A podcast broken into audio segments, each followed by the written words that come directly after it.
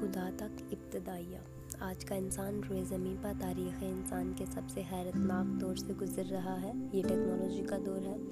زمین پر جتنی بھی تہذیبیں گزری ہیں ان میں سے سب سے زیادہ سہولت کشائش اور سب سے زیادہ ترقی یافتہ تہذیب بلا مبالغہ ہماری تہذیب ہے، لیکن یہ بھی ایک دردناک حقیقت ہے کہ اس قدر بے پناہ ترقی اور جدید ٹیکنالوجی سے لیس ہونے کے باوجود عصر حاضر کے انسان سے زیادہ پریشان، غیر محفوظ، دباؤ کا شکار، انزائٹی کی آخری حدوں کو چھوتی ہوئی کوئی تہذیب اس سے پہلے زمین پر نہیں گزری۔ یہ تضاد ایک خوفناک حقیقت کی صورت میں آج ہمارے سامنے ایک سوالیہ نشان بن کر کھڑا ہو چکا ہے۔ ہونا تو یہ چاہیے تھا کہ اس قدر تیز رفتار ترقی کے بعد دنیا امن کا گہوارہ بن جاتی، جنگ ایک قصہ پارینیاں قرار پاتی، ہر طرف امن و آتشی کا دور دورہ ہوتا، مگر ہم نے اس دنیا کو کیا بنا دیا ہے؟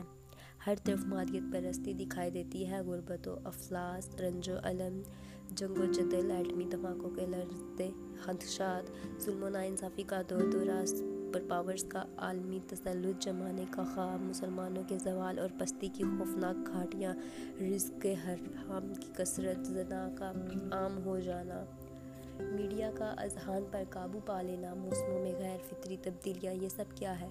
کیا اس کا مطلب یہ نہیں کہ بڑھتی ہوئی ٹیکنالوجی انسان کو پاگل پن کی طرف لے چلی جاتی ہے؟ ایسا پاگل پن جس میں مبتلا ہو کر وہ اپنی ہی دنیا کو برباد کرنے کے در پہ ہو گیا ہے۔ بلا مبالغہ ہر آدمی ایک نفسیاتی مریض بن کر رہ گیا ہے، ایک چلتی پھرتی لاش جس کا صرف ایک ہی مقصد ہے، مزید ترقی، مزید پیسہ، کاروبار میں اضافہ، بڑے مکان، بڑی گاڑیاں۔ کیا یہ ہمارا مقصد زندگی ہے؟ کیا ہمیں اسی لیے دنیا میں بھیجا گیا ہے؟ ڈپریشن، ٹینشن اور انزائٹی میں بلا مبالغہ ہر شخص گرفتار ہو چکا ہے۔ لوگ نیند کی گولیاں پھانک کر زندگی گزار رہے ہیں۔ کثیر تعداد نفسیاتی امراض کا شکار ہو کر ذہنی امراض کے معالجین کے سامنے کھڑی اپنی زندگی کی بھیک مانگتی دکھائی دیتی ہے۔ ہم ایک المیہ بن چکے ہیں۔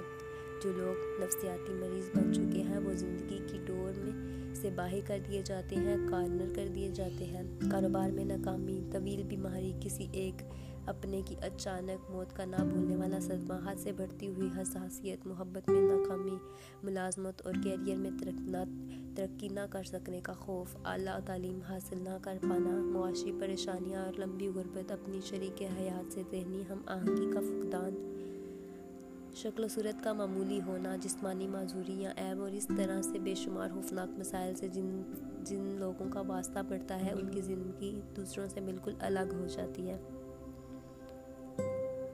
ایسے لوگ جب اپنے مسئلے کا حل تلاش کرنے میں ناکام ہو جاتے ہیں تو کچھ نشے، نیند کی گولیاں اور نفسیاتی دواؤں میں پناہ ڈھونڈتے ہیں، کچھ داڑھی رکھ کر شلوار ڈھکنوں سے اونچی کر کے مسجد کو لپکتے ہیں، کچھ ایسے ہوتے ہیں جو تصوف کو ایک محفوظ چھتری سمجھتے ہوئے پیروں، فقیروں اور باپوں کے در پر جا کھڑے ہوتے ہیں۔ زندگی جب بہت بوجھل ہو جائے تو اسے گزارنے کے لیے انسان کسی ایسے فارمولے، میتھڈ یا پناہ کی تلاش میں نکلتا ہے جس سے اسے یہ امید ہوتی ہے کہ اس کی زندگی کا ہر لمحہ بڑھتا یہ بوجھل پن دور ہو جائے گا۔ یہ خوش فہمی، یہ گمان بہت سالوں قائم رہتا ہے، لیکن انسان اس بات سے بے خبر ہوتا ہے کہ یہ سب عارضی اور وقتی فائدہ ہے، یہ صرف ٹیمپریری ریلیف ہے۔ نشہ یا کوئی بھی ایڈکشن اپنی اصل میں عارضی فائدہ ہے۔ اسی طرح مساجد میں ہمیں اکثریت ایسے بارش لوگوں کی نظر آتی ہے جو نماز تو پڑھتے ہیں مگر ان کے عمل اور روزمرہ زندگیوں پر اس کا کوئی اثر نظر نہیں آتا۔ یہ نماز کیسی نماز ہے جو انسان کو انسان نہ بنا سکے؟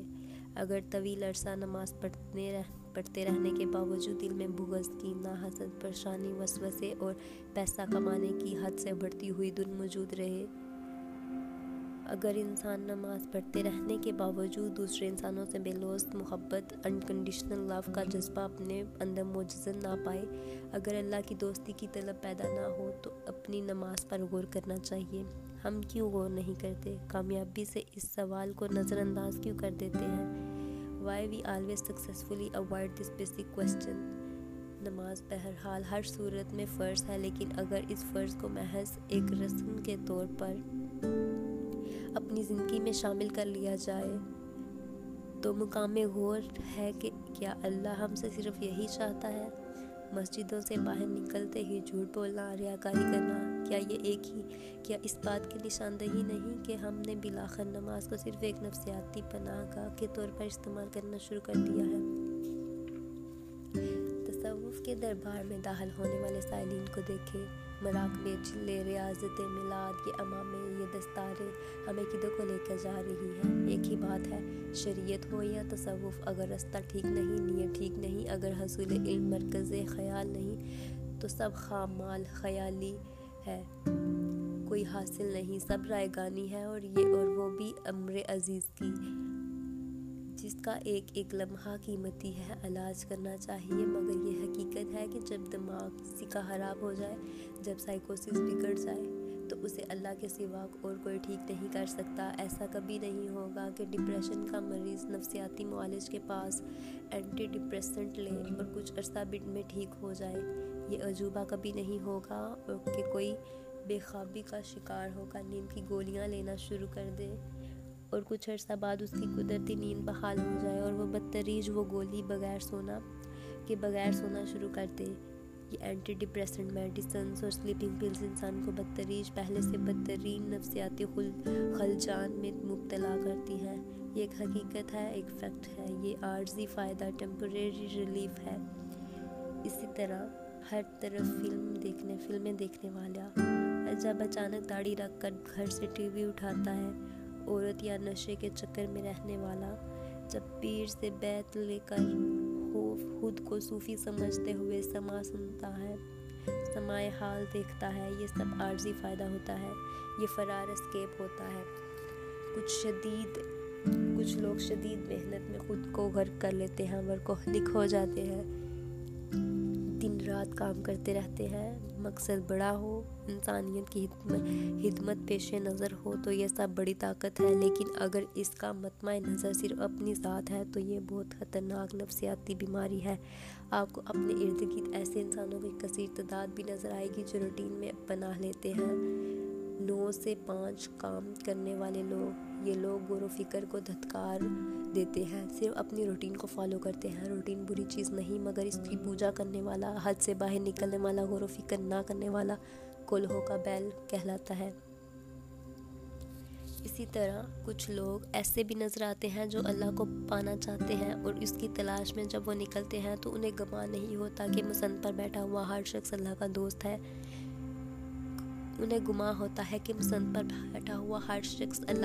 ہے، جبکہ حقیقت ایسی نہیں ہوتی۔ ایک سے ایک بھیڑیا رستے میں ان کا شکار کرنے کے لیے طاق میں ہوتا ہے۔ جتنی طرز کے انسانوں کا ذکر کیا ہے، جتنے گروہ ہیں، یہ جب باہر نکلتے ہیں تو ان کا شکار کھیلا جاتا ہے، لوگوں کی زندگیاں برباد ہوتی ہیں۔ ایک سے بڑھ کر ایک فنکار اپنی دکان سجائے ان کے استقبال کے لیے کھڑا ہوتا ہے، بچتا صرف وہی ہے جو علم والا ہے، بے علم تو صرف شکار ہے۔ یہ بڑے بڑے مذہبی اجتماعات، عظیم الشان عرس، عالمانہ جذباتی تقریریں، فیس بک اور یوٹیوب پر جذبات سے رونتی ہوئی آوازوں میں رلا دینے والے بیانات، مقصد اختلاف برائے اختلاف ہرگز نہیں، یہ سب اچھی باتیں ہیں۔ سوال یہ ہے کہ آج آپ کو آج تک اس سے کیا حاصل ہوا ہے؟ اپنی آج تک کی زندگی پر ایک طائرانہ نگاہ ڈالی، اگر نیت استوار نہ ہو تو کیا یہ سب محض روحانی تفریح، اسپریچول انٹرٹینمنٹ نہیں ہے؟ کیا اس کی حیثیت محض آنسو گیس، ٹیئر گیس کی سی نہیں ہے؟ تھوڑی دیر کے لیے اپنی آنکھوں میں آنسو اور پھر وہی پرانی ڈگر۔ سوال یہ پیدا ہوتا ہے کہ اگر سب رائگاں ہے تو پھر ٹھیک کیا ہے، حل کیا ہے؟ آخر ڈپریشن، انزائٹی سے نجات کیسے ممکن ہے؟ پھر سارے سوالوں کا ایک سوال یہ کہ اللہ کو کیسے پایا جا سکتا ہے، اللہ کی تلاش کیسے ممکن ہے؟ اس کتاب کو لکھنے کا مقصد یہ ہے کہ ہم سب ان سب سوالوں کے جوابات حاصل کریں۔ انسان خود کو سمجھے، خود کو جانے، میں کون ہوں، میرا اس دنیا میں آنے کا مقصد کیا ہے، میرا رب کون ہے اور مجھ سے کیا چاہتا ہے، میرا ڈپریشن کیا ہے، مجھے اتنی بے چینی کیوں ہے، اس بے پناہ اداسی کا سبب کیا ہے، مجھے آخر کس شے کی تلاش ہے۔ اگر ہمیں ان سوالوں کے جواب مل جائیں تو ہم آزاد ہو سکتے ہیں، ہر فکر سے، ہر پریشانی سے، حتیٰ کہ بہت سی بیماریوں سے بھی۔ یہ کتاب نفس پر لکھی گئی ہے، نفس کی کوئی جنس نہیں ہے، یہ جینڈر لیس ہے، نفس نہ مرد ہے نہ عورت ہے۔ اس کتاب کا مخاطب نہ تو مرد ہے نہ عورت، بلکہ انسان کا نفس ہے، نفس ہر انسان میں ایک ہے۔ یہ کتاب آپ پر لکھی گئی ہے، یہ آپ کو بتائے گی کہ آپ کون ہیں۔ اسے پڑھ کر لینے کے بعد آپ کے اندر بے پناہ تبدیلی آئے گی، آپ کا زاویہ نظر بدل جائے گا، بڑھ جائے گا، علم حاصل ہوگا۔ اس علم کی مدد سے آپ خود کو بدل ڈالنے میں اللہ کے فضل سے کامیاب ہوتے چلے جائیں گے۔ یہ کتاب آپ کو مایوسی، ڈپریشن سے نکال کر اللہ سے روشناس کرائے گی۔ اپنی تلاش کے سفر میں اللہ نے جو علم مجھے عطا کیا ہے، اس کے اکتساب کے دوران مجھے بے پناہ شدت سے اس امر کا احساس ہوتا رہا کہ ہمارے ہاں کوئی ایسا علم، ذریعہ علم، سورس آف نالج موجود نہیں جو ہمیں حقیقت سے روشناس کرے۔ کوئی ایسی کتاب موجود نہیں جو ہماری نفسیاتی الجھنوں سے نکال کر اللہ کے سامنے لے جا کر کھڑا کرے۔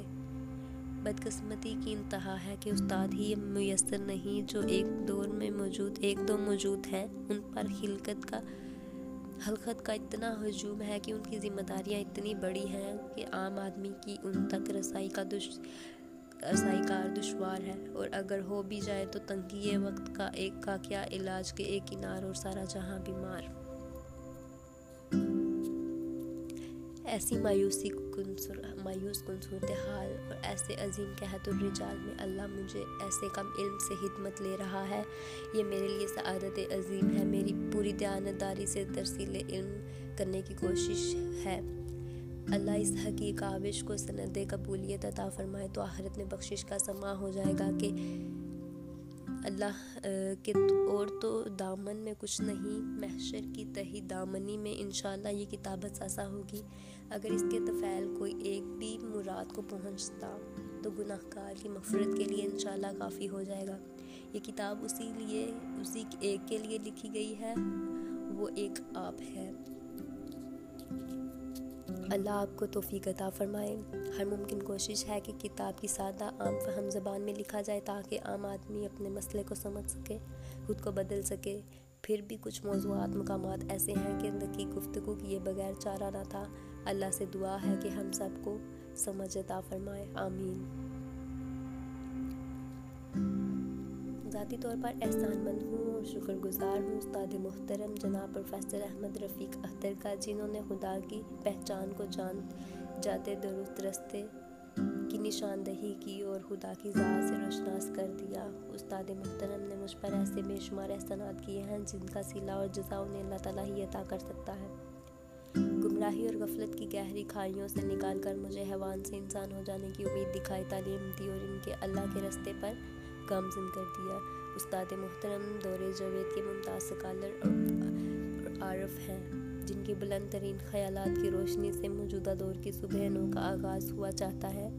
آپ اس مطالعاتی اپروچ کے مالک ہیں جو کسی بھی خیال کو عقلی دلیل اور مروجہ سائنسی اصولوں کی کسوٹی پر پرکھے بغیر ہرگز کسی صورت ممکن نہیں ہوتی۔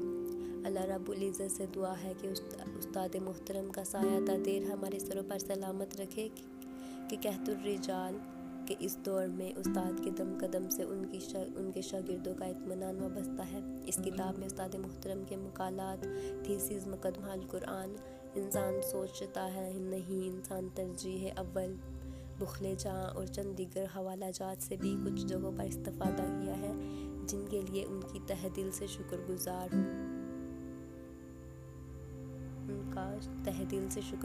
ہوں محمد ناصر افتخار۔